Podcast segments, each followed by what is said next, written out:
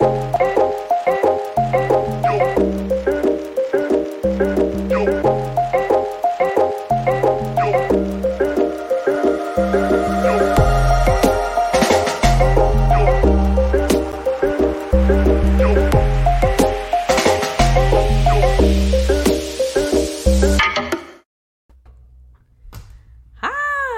Hello. Hi. I was like, I was like in the middle of drinking something. Hello. Welcome to Brave Space Live. I am Tyshell. I am a diversity, equity, and inclusion practitioner and learning consultant, and this is my host. I got it right this time. What'd you call me last time? No, no, no. I just the the direction that I point in. I always. Oh in the yeah, the camera's backwards if you're watching the video. I was like, I'm a host. That's what I am. Yes, My and my is- here's my co-host. yes, my name is Mel, and I am an author and an activist and uh, and a social ethicist. So, welcome to Brave Space Live, where we'll be having tough conversations around anti-oppression, um, racism, commun- and communal healing, learning Yes. and growing together. And today we're talking about race and ethnicity, and can white people be white and also ethnic, and what does that look like? Disclaimer: We do not have the answer, but these are some things that we know about race and that we've researched and that we've learned all together. Yeah. So Right. this should be a good conversation, and we don't want to necessarily tell anyone what to think per se in this conversation, but we do want to grapple with some really tough questions and tough issues in this. So here we go. Absolutely. So, uh, we wanted to talk about the question of whether white people can be ethnic or should be considered ethnic. And this is a conversation that we can go around and around in circles on. And I'm really excited to talk about it actually because it's it's a, a thing that comes up a lot. For example, I saw an article in Slate a couple months ago where someone was writing in saying, I'm a third generation American, and about a year ago I started to get more interested in the culture and wanted to research a little bit more of my Irish heritage. So this basically consisted of me reading a few books about the Irish history, uh, making a few new recipes, and learning about the origins of my family's uh, names. To my surprise, my POC friends got upset, saying that Irish Americans have no culture and it was just a dog whistle to becoming interested, to become interested in Irish history. That that hmm. white folks researching history of our families and whatnot was a dog whistle. So, what are your thoughts, Tyshell, when I read that initially? So to me, I don't. I, I wouldn't say I 100% agree. I would have to. I would have to see what the context was and what that person was living like to say that. Um, because I think on a context, I, I mean, I could see if if that person was like, "Well, I'm not white, I'm," and then try to detach themselves from whiteness. Overall, would be problematic to me because I don't get to detach myself from black. Like, would I love to like not have to be black? I'm in a, in the I can't even say it because in the context of now in America, I can't see it. But would I love to? Um, there are and so in in the same context, there are people who are um, repatriating or immigrating African and black people black people immigrating to Africa so they don't have to live in the world where they are black where they just are right? That's happening as well. That's like a big you know the 1619 project brought that about. So i i would say can you do those things? Absolutely. If you are un if you are not tethered to your irish culture yes. But are you trying to detach yourself from whiteness by doing so that, i think that's more of the question right So, do we?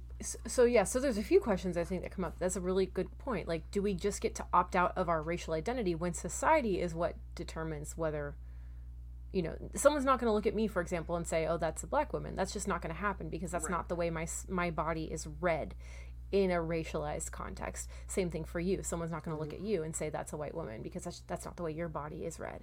So Right. we don't just get to choose. I don't I don't just get to choose like, oh, I I'm, you know, Irish and Welsh and I'm no longer white. I I don't that's not up to me. That's not a choice I get to make because it's not And a choice you get to make. I think it's I think it's also too. So I'm thinking about a couple of different things and some, you know, we and and I think as I've been doing as we've been doing more race and anti and anti-racism work, you think about all of I can go back through so many of the different stories in my life, right? And think about like I had a friend who was uh, or a classmate. I mean, not call her a friend. I, I want to make sure I reserve the right the right set of terms for people. But um, a classmate of mine who li- we lived in the same neighborhood, so we would ride home together sometimes, and she would say, "I didn't know I was a Latina until I came to America, because in Ecuador, I'm just Ecuadorian in general." But that's our that's more of my nationality, so I never really thought about being a Latina and what that means. So hmm. these are things that we have that we have conversation about in American context, and not that to say that some of these things don't exist in the world around us, of course, but our American context and what it means to to have white people given something up, have white people engaged with that. What does that look like? You know what I'm saying? Yeah, totally. So I think it's hard. It, and the other way I've seen this research resurface in conversations, for example, when I've posted, you know, v- videos or content online about the history of the slave tra- trade or the history of racism in in our country, there's almost always a white person who says, "Well, Irish people were slaves too, therefore uh, my people are also oppressed," and it is not the same no. whatsoever.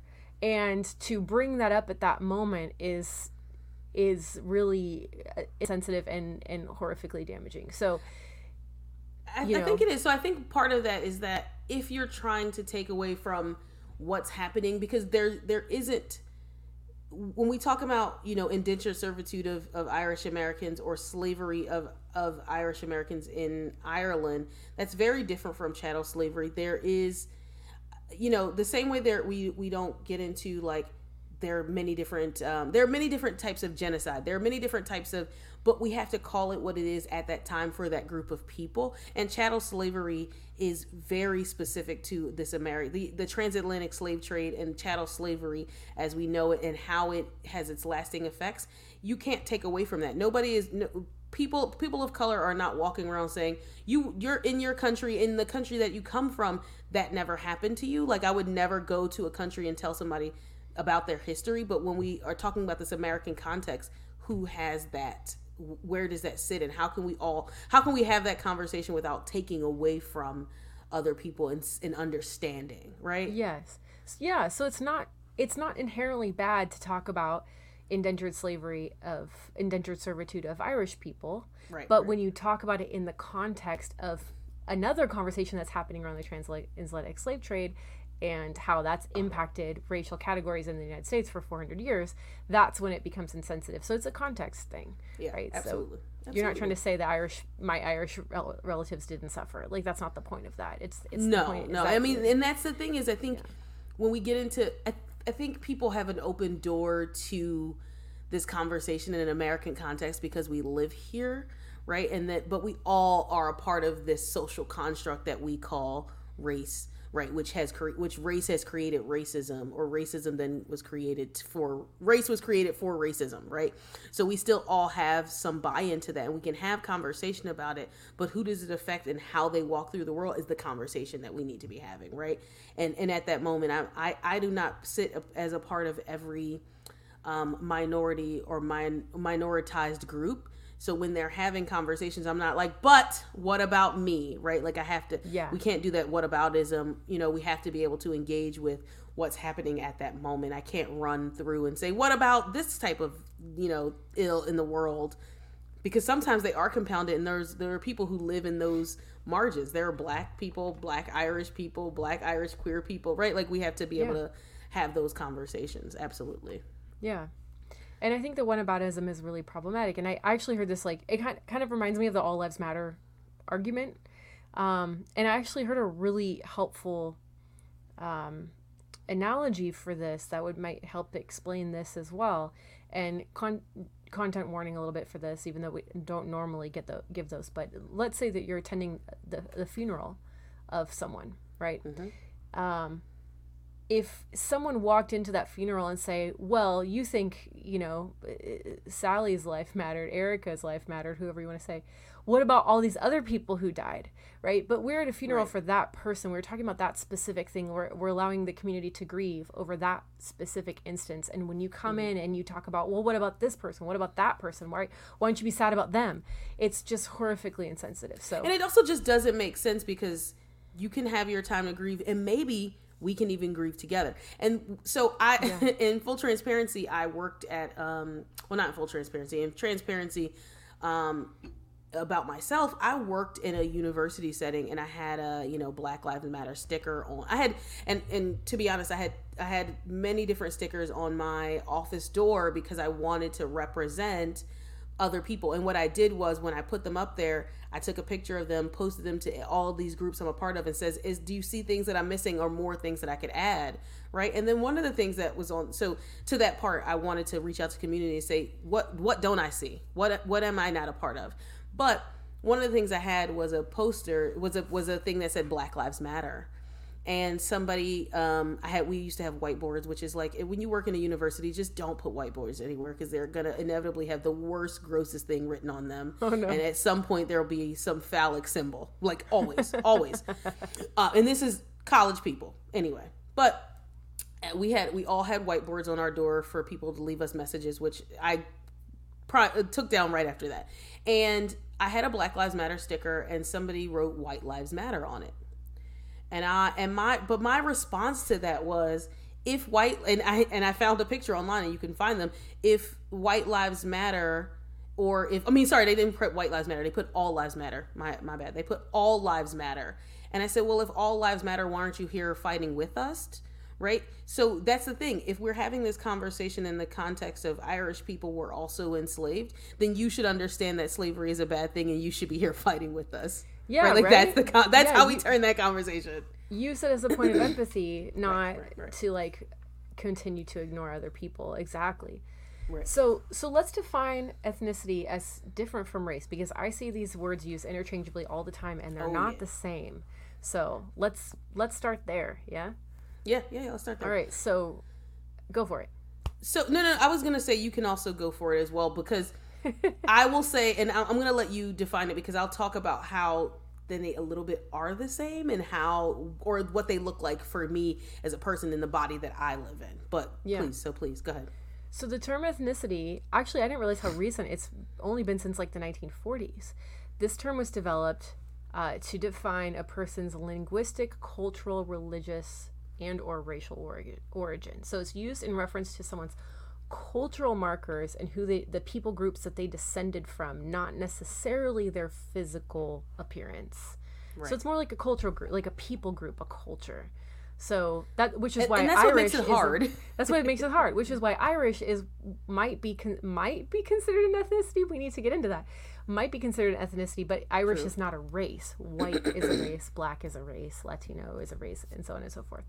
Actually, race. Latino is an ethnicity and not a race because of oh. that. But we can have that conversation okay. as well. Yeah, so yes, see, yes. like we're still wrapping our. I'm still it, wrapping it, my mind it's around it. so much because, and the reason that it, it's not clearly defined is because race is a social construct. There is yes. no genealogy to race, but there is there is some markers of where you descended from right? So the people of the Middle East and the people of um, that are and, and we all if we all go back to like yes we all came from Africa that kind of thing, but if you talk about people who are more more recently descendant of places like the Middle East, they will have certain uh, traits or they will look a certain way. Like you can this is why when we have the argument that like black people can't have blonde hair, it's like no those are there are groups of Aboriginals that are have black skin and blonde hair, but that's where they're from in their you know because you become a part of um, the the the land and the place that you come from, right? So you start to look more trop people from tropical places are more tropical, you know, that kind of thing.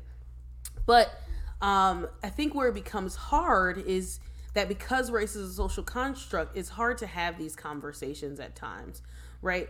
Because you don't act there's no there's there's not a clearly defined line. So when people say, you know, what's your race, your race, your ethnicity, and nationality, for me that's going to look very different from other people for specific reasons of race and racism right i'm going to say that my um, my race is black my ethnicity is black and my nationality is black american right specifically i would say black i would just say all three of those are black but that's because I don't have a traceable lineage at all, right? And I did, and when people say, well, you can do ancestry DNA, did it, did it. And it gave me like literally the entire left side of Africa was like bubble, bubble, bubble, bubble, bubble, all the way up and down. And then my earliest my my most close descendants are South South Carolinians in in America before the Great Migration. So that's not it's not as traceable where European heritage is more traceable, right? So when we talk about that, when we talk about what ethnicity is, it's a culture, but it's also a culture tied to your racial makeup and and or not your racial makeup, your racial your racial lineage, right? So yeah. it's not clearly defined, which is why we can talk a little bit about Latinos being having pretty distinct, you know, black, white, and Taino native native Taino people, um, but their culture is Latino, uh, is, is is Latinx or Latin, right? So that's how we get into that. So it's it's it's a mess. it's a, I, I just I went through all of that, and I was thinking to myself, that's a hot ass mess. But it, it is, is kind of a hot ass mess. It is. It is. well, so so, and going going to this idea though that too, ethnicity is when you think okay, so everyone just everyone all of us are descended from ethnic people groups, even if we don't know what those groups are, we are descended from those people groups, okay? But the mm-hmm, way mm-hmm. colonization mm-hmm. worked to subsume so many cultures within it and erase mm-hmm. them, that's where things get really interesting too. Ireland is a great example of this. So the Celts had this incredible culture um, up through, you know, the third century yep. AD. You know, they had, um, so I, I'm kind of a student of neo paganism, and I love studying Druidry in particular. So Druids were like philosophers, um, peacemakers, scholars, herbalists, shamans of the Celtic islands mm-hmm. and the Celtic people. But the Druids were persecuted and run out by Roman colonizers in the third century. So, so Rome colonized the Celtic islands, and then the British Empire colonized the Celtic islands. So slowly, you have all these indigenous religions and cultures pushed out over time. So mm. so now today after centuries of basically Ireland being subsumed into whiteness, is Irish culture ethnic or is it just white or is it both, right? Cuz you like yeah. if you go to a store and you see a print, right? like that looks African, someone might say, "Oh, that's an ethnic looking print," but you don't right. often go and see something with four leaf clovers on and say, "Oh, that is an ethnic print." No, that's right. and that's, the thing print. is, is also how we because of, because of because of language and how we use language it also matters right? Language is an ever evolving thing and when you think it's kind of like when you think urban like when i think urban i like or people say oh it's metropolitan i'm like oh god i hate that word. Or when people say oh we live in an urban area it's like a dressy word for ghetto is what they usually mean or or form formerly uh, a, a, a, a a ghetto, but now it's up and coming, so it's urban, right? So, like, I, I, think about ethnic that way, in that same, like, how language evolves over time. When you think about something ethnic, you think about minoritized people. Yeah.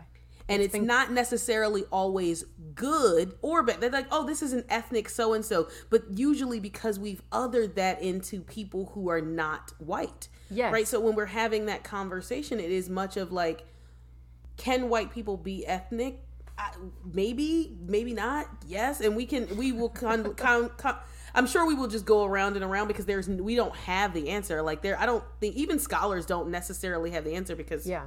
We can't you know. gatekeep this, but I think right. the question is really interesting. But I agree with you. I think that word ethnic has been come to be coded for Right, anyone right. who's not white or anything that doesn't seem white anything that seems right cultural. and not good so yeah. when you think of like the, even even like that we were talking about the term when i was saying the term hood right like oh i'm from the hood right but that just came from neighborhood so like is it a bad thing but it becomes coded language to say certain things like right. ethnic means brown like when you think yeah. about ethnic food i'm not thinking like you know irish potatoes like i'm not thinking right, i'm not thinking about that um, no. I'm thinking about food made by by brown people.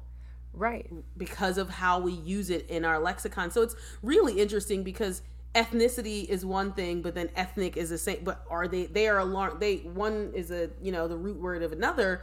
But are we using them even the same? Like when yeah. we use ethnic and we use when we use ethnic and we use ethnicity, are we using them the same even? And I think it brings up the question of culture. And we we wanted to talk in this episode specifically about what white people gave up to be white. Yeah. And when you think of something that's like ethnic food or ethnic ethnic textiles or ethnic art, a lot of that means not white, but that, that also means there's an implicit understanding there that whiteness means non-cultural non-ethnic right, right, non-grounded in specific cultural practices in a specific geographic place or with a specific people and so you know that's that is part of what white people give up in order to have the privileges of whiteness and those power imbalances and that is very interesting and i think i've talked to quite a few white people who who wish that wasn't the case wish you know we we could wish white folks could participate in culture without having to go through these backflips of all this colonization history, all of the history of you know. Uh, not appropriating things like there, there's just so many mental gymnastics that you have to do in order to connect to your quote unquote roots. Uh, right I- yeah. so i think that's interesting too because it's not as if white people can't you know i mean and i said and i was i was thinking about this earlier because i worked with a bunch of students. So i were i was a supervisor for I think eight students, and I'm sure one of them is listening because every time, every time we do this episode, every time we do an episode, he messages me later and goes, "Oh my god, I love you! Oh my god, we're drinking the same brand. oh my god We're both drinking. We're both drinking seltzer.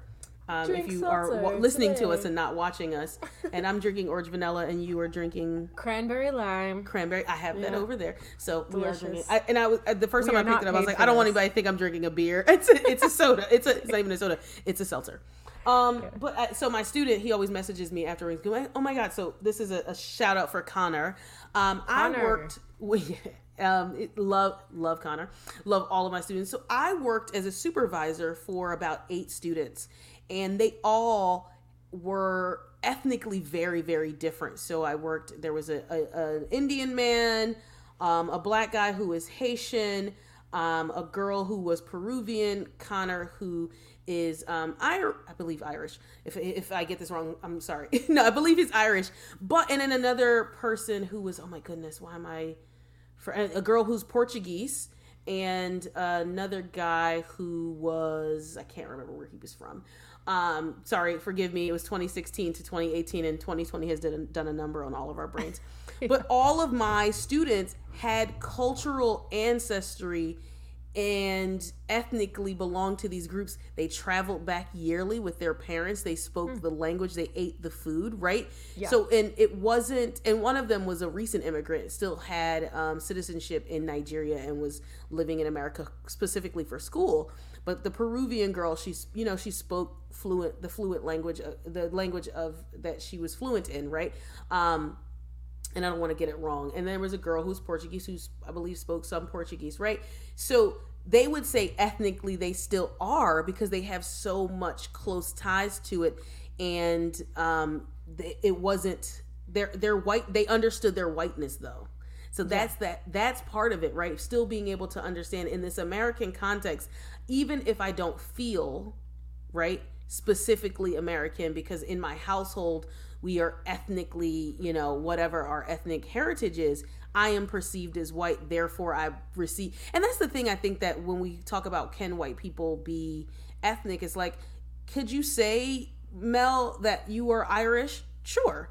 Could you say that you're irish american? Sure. Could you practice um, uh, all your irish culture? Absolutely. But when you say i'm irish i'm not white that becomes a very different thing. Because whiteness is not an ethnicity. Whiteness Right. is very specifically not an ethnicity. You know that Can you be both? Yes, but can you be? Can you? Right. Can and I think so, and I think when we talked about that, we talked a little bit about whiteness before. So I want to go back to like when white people became white, oh, just a little bit. We talked about this Yeah. two weeks, a couple weeks ago when we talked about miscegenation, and after Bacon's Rebellion, which you'll have to look up because it's an entire history that you can look thing. up, Yeah. right? Um, uh, you know, we the the miscegenation laws is we wanted to stop people from gaining land. And when we tell people that whiteness was born out of supremacy, it's because they had these groups of people who they started accepting and they started accepting Irish and Italian people as white, right? Into into their their classic their I would say classism, their class specific you know, like caste system, right? Um, the, this American caste system, and they had to find a term that brought in those people and left out brown people, specifically black, right? So that's where they use and the term white was originally used for the pureness and high society elitism of white women because their skin was white, right? In so like the 16 early 1600s. Yeah. Right. So they Sorry weren't using it for you. everyone, but they no, you're fine. So they were yeah. using it for these young pure white women right for and rich white women and they were white because they weren't working outside they didn't have to do any work so their skin was more powdery white that was seen as pure mm-hmm. so so then they started so they were like okay we already have this term and we're going to use it to name all of these groups of people who've come from different places who we've accepted in. And not to say that poor white people were not accepted in readily. It wasn't like, oh, you, you're white. Oh, you came from this place. You look like me. You get to be a part of this group. It was something that had to be granted and then to some degree at that point accepted right now you can't really accept your whiteness it kind of comes with the territory because of the groundwork that was laid before you but that's where whiteness came from it was it was born out of classism and supremacy to say these people are this and these people are not and can't have these riches or whatever or this this status symbol so, so it was born in a if i can mm-hmm. jump in it, it was really became popularized when the british empire colonized india right. because britons wanted to distinguish themselves from mm-hmm. not Indians. So they started calling themselves white, not British. That's very interesting.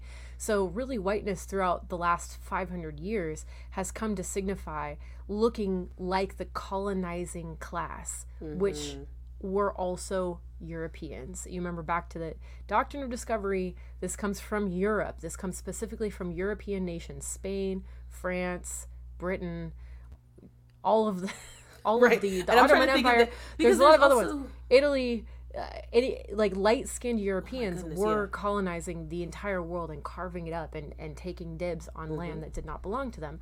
So whiteness came to mean looking like the colonizer. So therefore, that's why what what you t- said, Tashel, is really important. I think because um, because elite white people, wealthy white people, were considered more white than people who labored out in the fields and got a tan mm-hmm. from their labor. Mm-hmm and that's that classism still exists. It's still implicit in the way we think of whiteness today which is also very interesting. And if you want to know what that group is you can specifically reference or google berlin conference because those were the people who decided to colonize africa. And the thing that happened at the berlin conference that uh, tiny history is that they were all at war for who was going to be able to take the um, the resources from africa right? But instead of deciding let's have a war and you know they decided let's sit down and have a conference about this and whoever has the biggest army gets to take the most. So when you go to certain african countries and you see them eating pasta you're like mm, that was italy's part right?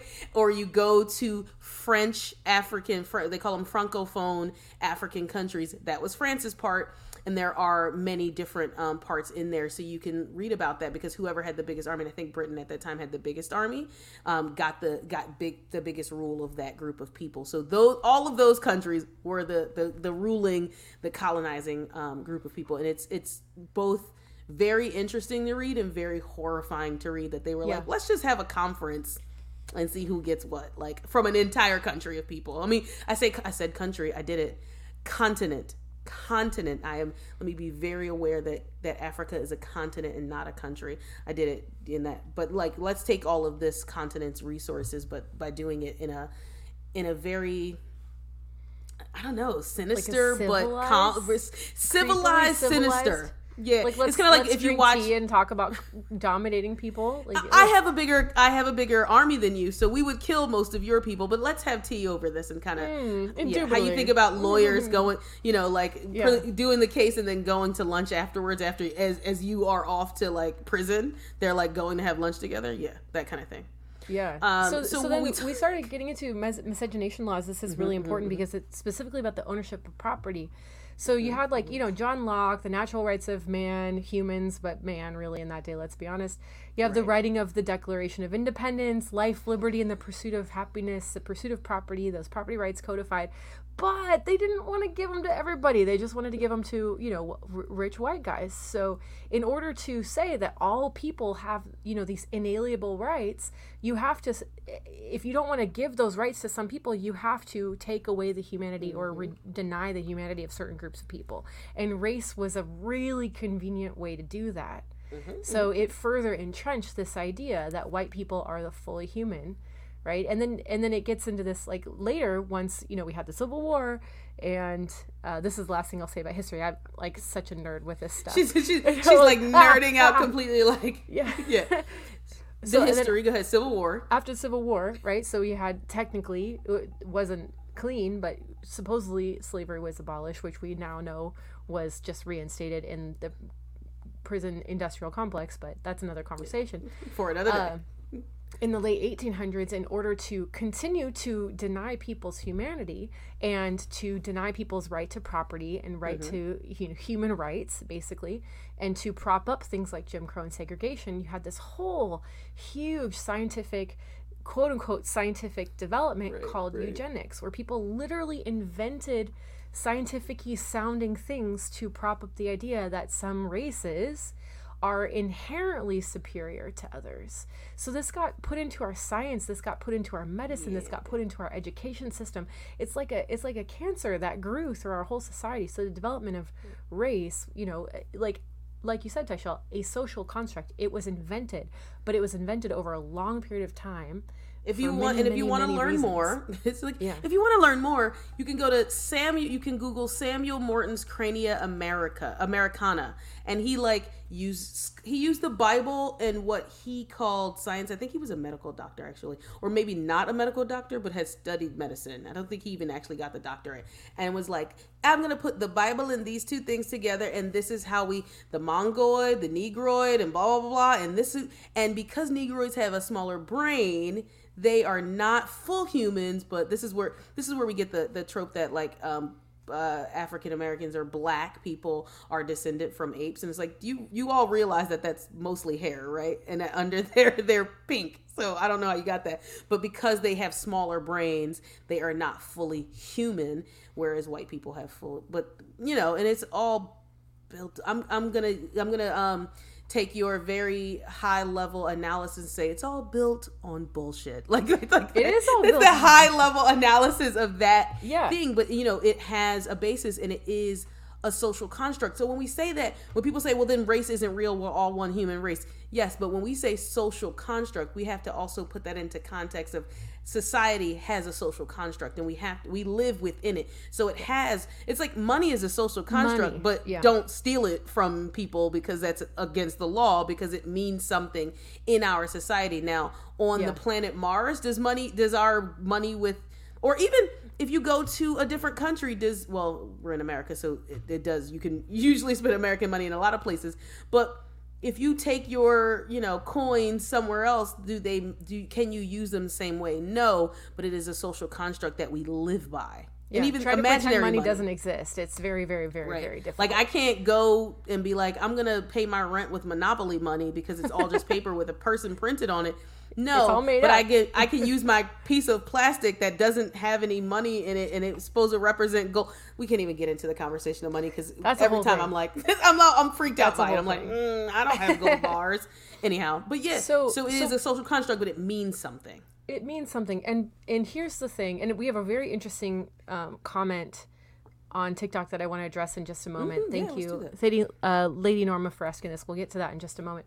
So so what happened was by the time you hit the 20th century, the the codification of racial categories is so strong that mm-hmm. roving bands of white people have just gone bananas. Like they have just gone berserk in in cruelty and horrific practices like the implementation of like white pride hate groups that mm-hmm, that seek mm-hmm. out to to torture and hurt people of color, right? Right. The whole the white pride movement was just full force, and it still is in some parts of the country. Let's be honest.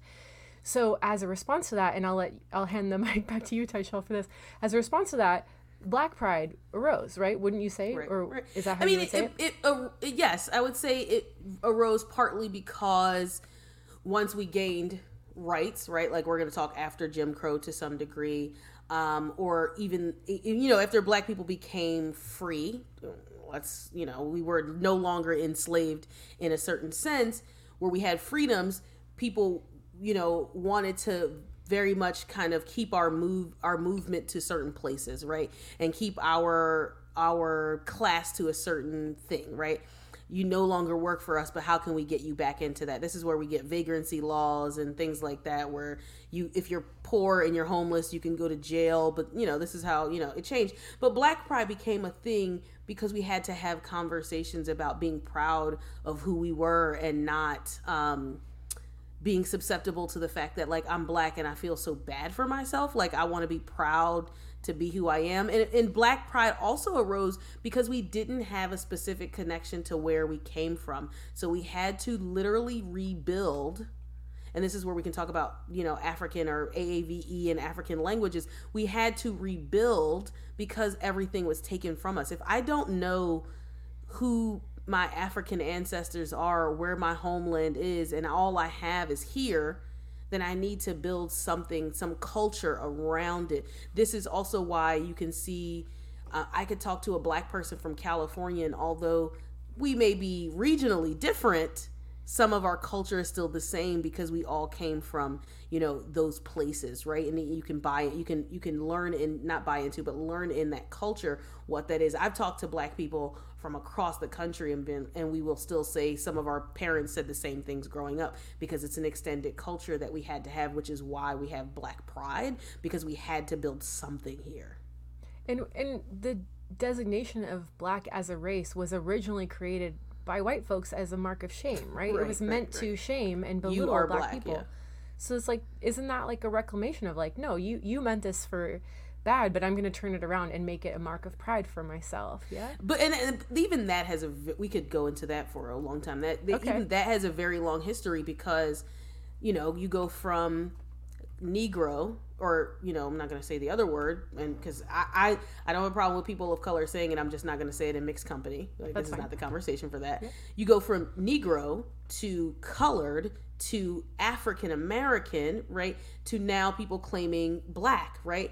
And it, it's a it's a journey because we are all a part of this social construct and learning how to detach ourselves from the supremacy of whiteness because believe it or not, you know, we all are taught in the same system. So the things that you are taught to value, black people are also partially taught to value as well from our educational systems. So we have to be able to to pull away from that and say, I, I'm I am this and I am okay. I am this and I accept that. I am this and I am proud of that. Right. So, you know, being being a part of that as well. Yeah. I think that makes sense. So this is really great comment. So I want to get back to this. So the comment is respectfully, when living in a foreign country, it's clear that there is such a thing as white American culture. Uh, and I both agree and disagree with that. Um, and I really I asked somebody once. I asked somebody on TikTok, Yeah. "What is white culture?" And I think, and here's the thing: when people say American culture, they're automatically assuming assuming whiteness, right? In other countries, they say you all Mm-hmm. are American. There was a com- there was a conversation about this on TikTok the other day. It was like when y'all say like Americans, y'all don't have health insurance. It was like. But that's a white American thing that we that black people did not choose. We did not choose this. This is a, a construct we live under. If we look at who runs the country, so when we're talking about white American culture, I, I it's so hard because some people will argue, yes, we do, and I'm like, please tell me what that culture is. How did it? What do what what do you think signifies white American culture? Yeah. What could you name? So- please, if you have some, please tell us. Let's name get into some. this. Yeah. So I, I, when I think of a set of cultural practices, I think of long history, developed on purpose, and developed more or less independently of uh, like capitalism, consumeristic culture, right? It, w- the first things that come to my mind when you say white American culture are Mickey Mouse, okay, which is like Racist.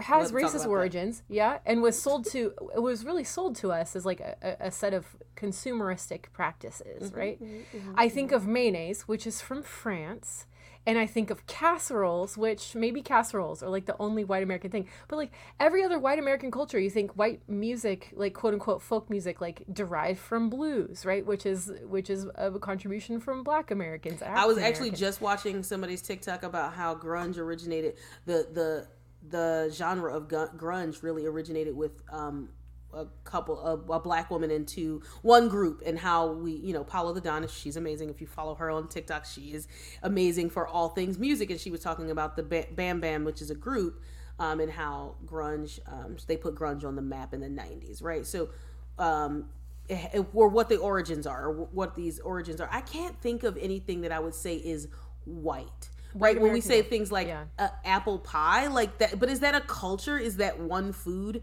a culture make and when we dig into That's it, a good question. I mean, maybe we can't decide for sure, but when I think of like, okay, so I, I spent a summer in Italy, which was an amazing experience, but I think of like the quote unquote ugly Americans, the tourists that I saw come through, the the ones who were like noticeably like culturally white Americans were it's like never good. Were were like wearing Hawaiian shirts, like asking loudly for directions and like totally culturally insensitive and incompetent. Right. Like, so when people say, "Oh, you have you're very American," they yeah. usually don't mean that it's like a good thing. They're like, that's, "You're loud. you're you are insensitive. You are self-involved." So, and it's like, "Wait a minute." Like yeah. Y'all so, can keep that. So I think the challenge, I guess, if you're listening or watching this, is like think about what might be white American culture that's not consumerism and that's not, and not just insensitivity. when you think about white American culture, also think about is that a white American practice or did white people colonize whiteness colonize that from another yeah. culture and you just think of it as white? Exactly. Like mayonnaise is a perfect example for right. that. So Hamburg- barbecue. People think that barbecue is American or is white. Yeah. Um, barbecue, and I had this conversation literally last night with the book club that I, that that I run. Um, barbecue came from black people in the south and it became because we were because enslaved people were given the worst parts or more rancid meat right mm. and to be able to one get the bugs out they would add things like vinegar which is we know is the basis of most barbecue sauces and then they would add dry spices to it so then they they started developing barbecue sauce or smoking the meat because it was already either really terrible or really hard to eat then it became like ribs. There's like barely any meat on a rib, but, but and it's mostly bone. But you're gonna marinate it, mm. soak it, smoke it, and then lather it in barbecue sauce, and it's the most delicious thing you've eaten. But that comes from enslaved people needing to eat, and us and us knowing. I'm sorry, you colonized the world for spices and then you didn't use them. You know that's what they say. So us knowing how to use these spices to to make something edible right? So even yeah. when you think about barbecues are um, American, no, it's not. You can keep, you can keep, uh, I don't know, casserole if you want to, but I don't know, hot okay, dogs and sure. like. Mm. Yeah, but so when the, and this is why I say that whiteness is not an ethnicity. It's not a cultural practice. It's not a set of cultural practices, in my opinion. Okay, you can differ from me. That's fine. But in my opinion, the cultural legacy of whiteness we're not talking about European ancestry. We're not talking about your Irish roots, but we're talking about whiteness in particular as a racial category. The cultural legacy of whiteness is colonization, amassing wealth, stealing mm-hmm. things from other people, and honestly, like from an arts and entertainment perspective, minstrel shows. Like that's it. That's kind of all you got. And then like consumerism that came later. But that's minstrel the thing. shows. If you want to say that whiteness is a culture, you have to buy into all of it you got to buy into all of it right so we you know as being a black person we take the good with the bad and maybe you don't see maybe white people don't always see when we do that because it's not a conversation that we always have in front of white people like there are some things about black culture that black people are trying to like really reckon with like are our thought process of being being christian and taking everything to jesus and not going to therapy uh, that's an, a, a massive thing that's happening in the black community that we're really reckoning with right? And being like, we can go to therapy and celebrate Jesus or whatever the case may be. Is it's a huge thing. This is why black women are in going to seek therapy in large quantities right now because we have to be able to so we have to be able to to to um, deconstruct and unpack that. But if you say that whiteness is a culture, you gotta take the good with the bad. So you can't just be like, um, because there's there and there was I don't know if anybody's gone to Urban Outfitters. I'm sure if you if you were a teenager in you know the 90s 2000s mid 2000s i think you've been to an urban outfitters and they used to sell these books and there's even a i think there's a one of those blog sites that happened back in the day that it was called shit white people like and it was like it was like the, right it was like the long list of white of what white culture what we would call white culture now. And it's like one of the things on the list was like coffee. But it's like coffee didn't come from white people. It came yeah. you know kenya colombia things like that south america.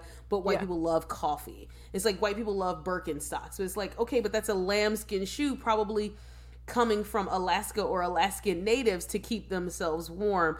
Okay, and it had if you I could I'm gonna Google this list while there's so many examples. I know vanilla comes to mind. Of like you think of like vanilla ice cream as being like the neutral or the you know the normal right yep, the, the yep. flavor that goes with everything is like a lot of times like white people are like vanilla people but vanilla is doesn't it originate in madagascar it's it's not at all european at all so it, there's just yeah, when you peel back the layers of appropriation, of colonization, of money, like there's not much left. And that's why, and, and when you pair that with the history of the violence of white pride and what that has done, the terrorism that that has wreaked on our country for centuries, that is why I choose not to be proud of whiteness as a race. That is why white pride and black pride are not the same at all. They can't be considered and, I, the and, same I, and it, that's not us take. I mean, I, I agree, but I'm not taking anything away from white people being having an ethnicity or understanding their ethnicity. The num I, I googled uh, things white people like, and the number one thing was coffee. Coffee, uh, yeah, and the, it not not white, and then not yoga. White. Also, not, not white. white. So I'm yeah. looking at this list. There's Toyota. a lot of them. I'm gonna say this and I'm like the Toyota Prius.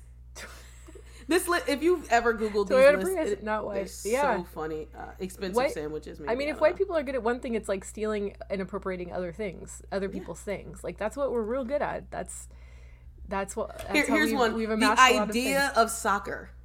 Because and and I think it's so funny that it says the idea of soccer because people I think it is. It's like so many white kids when they're small play soccer but how many grow up to be and and soccer is really popular sport in other countries but we are yeah. like mm, football not soccer. Yeah totally. I, I, could I'm just gonna click through this list. Oh it's hilarious. There's Vintage. so many. There's so yeah. many. Yeah so, so, I'm not. I don't want to take away from white people being able to understand. And, and going back to the article, the Slate article you started with, do I think it's a dog whistle? Only if you're saying, and I've had this happen to me where people will say, "I'm not white. I'm so and so," and I'm like, "Yeah, but you have to." You have to accept the good with the bad. Like when I leave America, people are still going to see me as black because America has contextualized what blackness is, and the only place I won't I'll go that won't see me in a black body is a place where everybody else's body is also black right? Which is why when we when we started this conversation before we got on air we were talking about how um or maybe i think we started there even even in the conversation is that there's a big group of people going back to africa because so they can see what it's like to live in africa as a person without being having to having to be a black person and that doesn't get rid of all of our other problems but like what is it like? I don't know what it's like to not think about my personhood as a black body in America. Yeah, that's fascinating. And I think everyone has a right to decolonize their race and to understand how colonization has impacted us. I think absolutely connect to your you know irish roots or connect to your you know west african roots what, whatever mm-hmm. roots you want to connect to understand where you come from and and the people who who you're descended from and and what they believed and what they ate and what the, how they dress that's that's it's beautiful celebration of culture.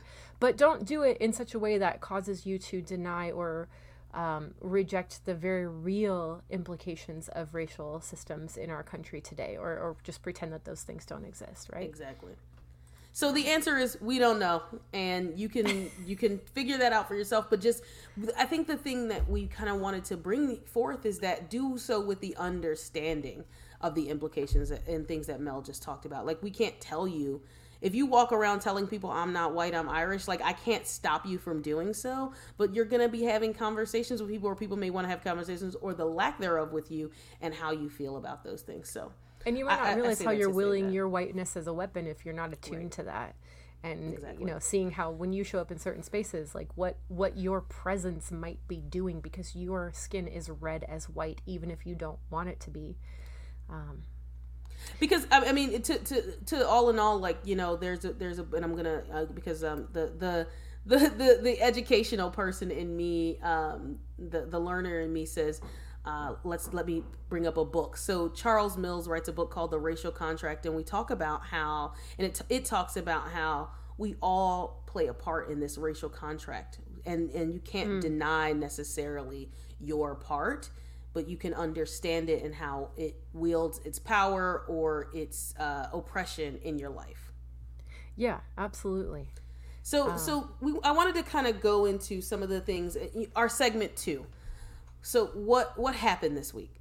And I'll, I'll start with one that I'm sure you all saw, but kind of glossing over that because it, it's it's I want to get it out of my mind. But the the SOHCAHTOA Hollow the teacher the trigonometry teacher who dressed up uh, dressed I'm not gonna say dressed up who wore a headdress um, to teach a trigonometry lesson, which I am glad that I saw Rebecca Larson, our mutual, on talking about how you can teach this uh, trigonometry without um, wearing a headdress. And the thing that really bothered me. Hold on, hold on. If you hold, if you haven't seen, we I think uh, we need to explain this a little bit more. Okay, okay. I where was this woman? She's a teacher In California, in California and Oh. she was teaching a trigonometry class. about she- SOHCAHTOA, the trigonometry rules, right? And she Right. was wearing a her, like she made like a, a, Native American he- type style headdress out of like construction paper. She was literally like hooting and hollering and dancing around the classroom and standing on the desk and like like making fake native war cries. It was so cringe. It like it just And the- thinking about it hurts me right now. So a couple Oh, of things. no. One, it was a, a, a Native American student recorded it because he just felt oppressed in that moment. And Oh so gosh. shouts out to him being able to to stand up for himself in that moment and show this to the world. But here is wherein some of the problem lies. She has been doing, and the te- the they placed her on leave. Yeah.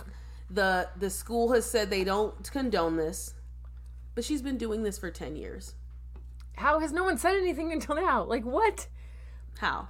And Oh. there's a picture of her in the yearbook wearing that headdress. Of course there is. Yeah. So so I think my problem is with the teacher, but my further problem is with the school just distance and this is what we're saying. This kind of goes back to what we're saying. You can't just distance yourself from the ills. It's a part of it as well. You can't just Yeah. distance yourself from these ills and say, "Well, we don't condone this." But you Yeah. did for 10 years yeah. until Someone you had to CYA, as they say, cover your ass and say, Yeah. we don't condone this. And I'm not saying that the principal who's there now was the same principal who was there 10 years ago. Maybe that's not true, but she's been there for 10 years. It's been in the yearbook. And the thing is, it didn't just become wrong this year, it's been wrong for years. And the whole thing of like white people only holding themselves accountable when they get in trouble or when someone is mad about it. Why can't you police like police sorry, I don't want to use the word. Why can't you regulate yourself and say, Mm-hmm, "Well, maybe this isn't such a good idea. Like maybe we can we can try to not do that." I don't know. It's It's, It's a hot really mess. So, so It's the other mess. thing, what happened last week is we all know that Halloween just happened. I think Sunday, um, and people always ask, like, "What are you doing for Halloween?" Every year for Halloween, I'm just hoping that uh, people don't dress up as other cultures, and especially in my culture, don't wear blackface. And every year it fails. Every single year we have been giving di- i watched an episode of bewitched which is not the most culturally sensitive show but came out in the 60s and they did an episode where they were going to show somebody wearing blackface and they paused the episode to talk about the context of why they were doing it that was 1960 i think Wow. 3 wow. so it hit we, we you know not to wear blackface for years. That's and a long every time. it is. And every and I think all of the people who were who made this show, except for the the daughter on the show, is are, are since passed away. So it's not as if because they were in their fifties and you know thirties, forties, and fifties when the show came on, but it is in the lexicon do not wear blackface do not wear blackface do not wear blackface every year we politely ask hey can you not wear a culture as a costume hey can you not dress in blackface and every year every year somebody goes i didn't know there was a um, a, a, a city official, I believe, I can't remember where he was, who said it was his freedom of expression to dress up as a character from the movie Coming to America. And if you haven't seen the movie, it's amazing, hilarious. But he dressed up as one of the characters and put on blackface to do it. Like, uh, it's. I think, I don't know it, it, if it's a combination between just really bad education where like students are not being taught in schools you know, for example, the history of minstrel shows and why that is so freaking hurtful. And also, I think a lot of white people, again, in this like the spirit of the colonizer, still exists in so many white folks by saying like, "You can't tell me what to do." yeah, there was who was it? There was a one of the talk shows was like, "I think it's okay as long as you're not doing it in a bad way." No, don't what? do it. Just please don't. Why would do you it. even want to? It's just such a weird hill, to die on, right? Like, like I can dress up as like there are so many little girls who go out for Halloween and want to be Elsa. But if I have a black daughter and she wants to dress as Elsa the Snow Queen, I don't need to put her in white makeup to know that she's Elsa. Like but even, even if, if I, I put a blonde wig on, like what? But even if you did, it wouldn't be the same because, right, because black people no don't have a history of minstrel shows dressing up as white people in really hurtful, to make fun ways. of them. It wouldn't be the same. Exaggerate, right? It wouldn't which be the same. The, which is why the movie White it. Chicks is not nearly as offensive as right, blackface. Right, right, right, right, right, Absolutely, you're you are absolutely. And it, so I, I mean, in the last costume I saw that just really kind of breaks my heart is the little boy who was who dressed up as Michael Jordan, but his parents put him in blackface, like we all, everybody knows. I don't watch one lick of basketball. Have never seen Michael Jordan play a game, but I know his number is 23 because he has the most, um, uh, the most uh, uh, successful sneaker brand where you can repurpose them every three years and still sell them for $200 or more. And I, he could, why? Put a ball yeah. cap on your white baby, but why you gotta put a black skin on them? Yeah. And and I think and it's just it's just too much. Please. Lady Norma says, uh, particularly since 2020, the consciousness of human beings um, is, or I would agree, feels higher, and oppressive things feels worse. Like if you didn't know before last year, you should know now. It seems like, but it, we have yes, talked also about this. Like white folks just quote unquote waking up to racism, and yeah, maybe that might be true, but like you didn't. You can't. You didn't yeah, you can't go back. You didn't Christopher Columbus anti-racism. It's been going on for a long time, right? Right, right. We'll have to have a conversation on the, on this yeah. racial reckoning of 2020 and how it has done some and then none for others. But mm. I wanted I mean, to, in, in this last, nothing, but still, right? Yeah. We have a, and I know we, will go a little bit over time, but I really wanted to get to this question that I saw on TikTok, mm. um, that I actually answered, and this was a woman It kind of goes back to, our can can white people be ethnic, or can white people have an ethnicity? Um, and I'm going to read the question. So they said, I adopted a white child and they were raised by a POC, me, a Latina woman. Is my child Latino? They are white. Um, is my child Latino? He, they were raised in a culture, in the culture of, the culture and the customs in a Latin, what I would consider, what that person considers a Latin home. Are they Latino in ethnicity and white in race? Oh, that's a fascinating question. What did you say? I, I what I said to them was because ethnic ethnicity is tied also tied to race. I would say I would call them maybe they are culturally, and this is how ethnicity culture is a part of ethnicity, but ethnicity is not only culture, right? Mm-hmm. Um, as we talked about before. Now, when you read the definition of ethnicity, culture is in there, but it's not the only thing you're finding here. Sorry. Um, when you read the definition of ethnicity, culture is in there, but it's not the only word. Yeah, they're not, definitely. They are not mute. They are not the same thing. Yeah. But they're also not mutually exclusive, right? Yes. So they are a part of each other. So yeah. I would say yes, that person is culturally Latino, yep. but they're not ethnically Latino. I wouldn't go around for them. And because, and this is a conversation we'll have to have a bigger discussion on, um, it, or because uh, Latino people don't have a specific race, which is we can talk about. We'll have to talk about the census. I uh, listened to a great podcast on NPR Code Switch about the census and how the some other race categories the biggest category because Latino people don't feel black, they don't feel white. Most of them, many of them, but they know that they are Latino, right? So, uh, or and I'm gonna and Latinos because that's the category that's there, but I would use the term Latin with an e or Latinx to encompass all people, all genders. Mm.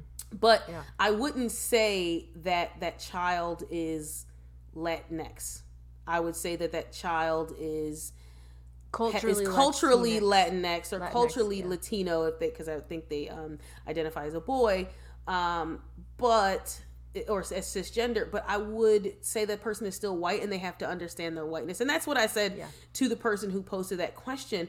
And I say, and I used um, another instance because there's a woman on um, uh, Instagram called the Southern Belle. She wrote a book called um, something something soul, but she was she's Korean and she was adopted by a black family. And that's a journey and conversation that she's had to have. Her name's Cynthia.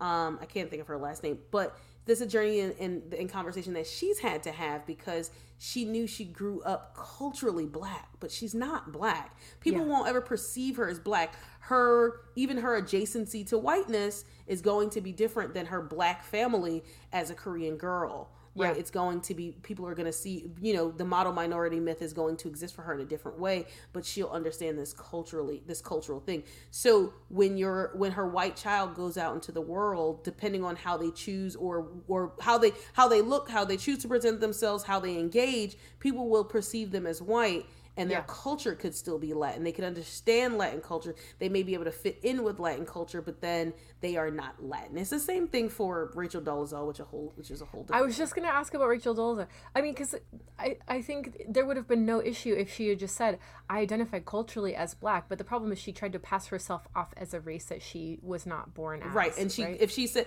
and and it's not to say that black people are in some sometimes to our own fault we are very we are very welcoming people. So if she said I culturally identify with black, if she started just hanging, if she only hung around black people, no, listen, every black neighborhood has a white guy who has fully assimilated himself into our culture, and his name is usually tagged with white or black at the front of his name. But then he's just, oh yeah, who white Mike? I know him, and and it's a fine, it's fine. Yeah. Or or or black uh, black Chris, you know that like it's fine, but he's not well he can't walk around and tell everybody he's black. And then yeah. i'm also not giving him the the the credence and cadence to be able to say the n word. But right. for this person i can't tell that person that their child is not latino if they want to say that. But i also think that saying they are latino and dismissing their whiteness was would would be doing a disservice to everyone who encountered them and maybe even them because then they maybe get away to to push their privilege to the side and say, but I grew up with a Latinx mother. Yeah. Okay, but what does that look like for you when she's not there? And how do you engage with people? I don't know. What would you say to that? Yeah, I, I, I mean, I feel like I don't have as much of uh, authority, authoritative voice on that. Um, but I, it is making me think of the one caveat is that, like for example, white. Uh, the more clear distinction for me is like the example of white Mike in a black neighborhood. Um, if that black community has given white mike an invitation to be part. But if if white mike was trying to be part of like navajo nation and navajo nation is like we don't want white people we have closed cultural practices we are not inviting white people in you white people can't just insert themselves and just be like no i'm white right. mike i'm navajo right? Like that's that doesn't work right right. Robin only works talks about the, that in her book as well. yeah it, it only works if the culture that someone's trying to assimilate into or participate into has welcomed that person in but i also think th- then the, the other thing that that and that what you're saying also brings up a, a, a bigger point is that the white Mike in my neighborhood does not mean he's going to be accepted into every other black neighborhood. So for yeah. her child, could he be culturally Latino? Sure. But are other Latin, Latino, Latinx, Latin, Latin people gonna see him the same way that you see him?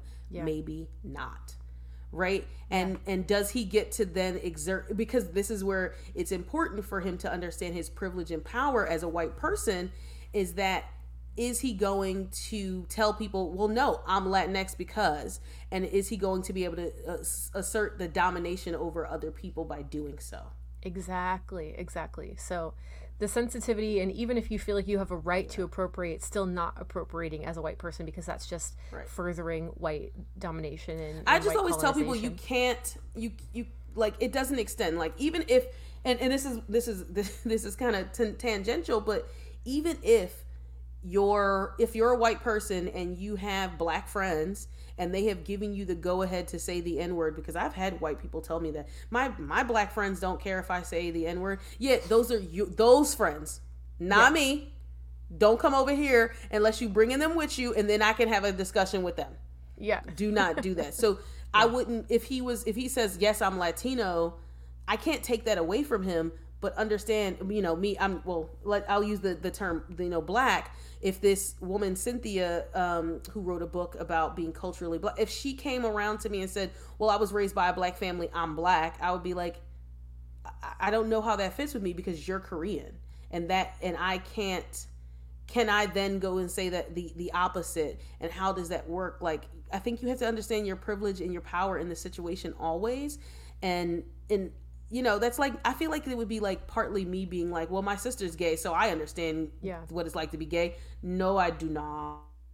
I don't because that's yeah. not me, but I know somebody who is. But I when I was raised around, or even if you're, it's the same thing. Like if you were raised, or not the same thing, but if you were raised by two dads, do you know? And you are straight, you identify as straight. Would you? Could you say, oh no, I was raised in a gay household. I can say whatever I want to gay people. Yeah. No, not necessarily. But would you have more sensitivity for that community? Probably. Yeah. And I hope that that's whatever anybody who's raised in any other different community understands is that, especially as a minority, what it's like to live in this world and be able to understand. Like, I hope him as a white person will understand the, the issues and the, the the marginalization that other Latinx people face going forward, and then to be an ally to that community because he knows how it affects his family and then other therefore he can understand that from the perspective of other people. That's the only thing i hope. Whether he can walk around saying it or not doesn't i can't judge. I can judge. I can't decide for him. Yeah. We hope that we would use it all as a platform for understanding and a platform for doing anti-race work. Like that's that's the goal to stand that's in the goal. solidarity. that's the goal of everything we say yeah. here. Everything we, can, not if you yeah. say i'm white and i'm or i'm white but i'm i'm irish do it i can't stop you from it but if you say i'm irish and i'm not white you can still do it but but, but it's like pretending money doesn't exist that's, right it, it is it's pretend exactly yeah. Yeah. So, so I, that's all we have for this week. So well, I can't I, wait to see you all next week. What one more something? thing? Yeah. Okay. So our producer Joe just put in the chat um, that that the casserole was invented by a French Canadian immigrant named Elmire Jolicoeur in 1866. Oh. So y'all can't have that either, white people. That has been established as well. But, so but anyway, come at us on TikTok and tell us it. Tell us follow on all of our platforms. Tell yeah. us what you think white culture is what you think white people have contributed specifically and we're not talking about something that comes we're not talking about beer and you're like nope that's you know irish and german we're talking about white white yeah. culture and if you what, can prove what it did we white will Americans invent that's specifically white American? I would right. love to hear it. We could talk. I would love to engage with it for real and yeah. see, if, and then also we just go on the spree of debunking all of them. But if you do your research, we'll come have a conversation about yeah, it. Yeah, I'd love to hear it. I'd love to hear it. All right, so we'll sign off and we'll catch you all next, next week. Cheers. Bye, y'all. Bye.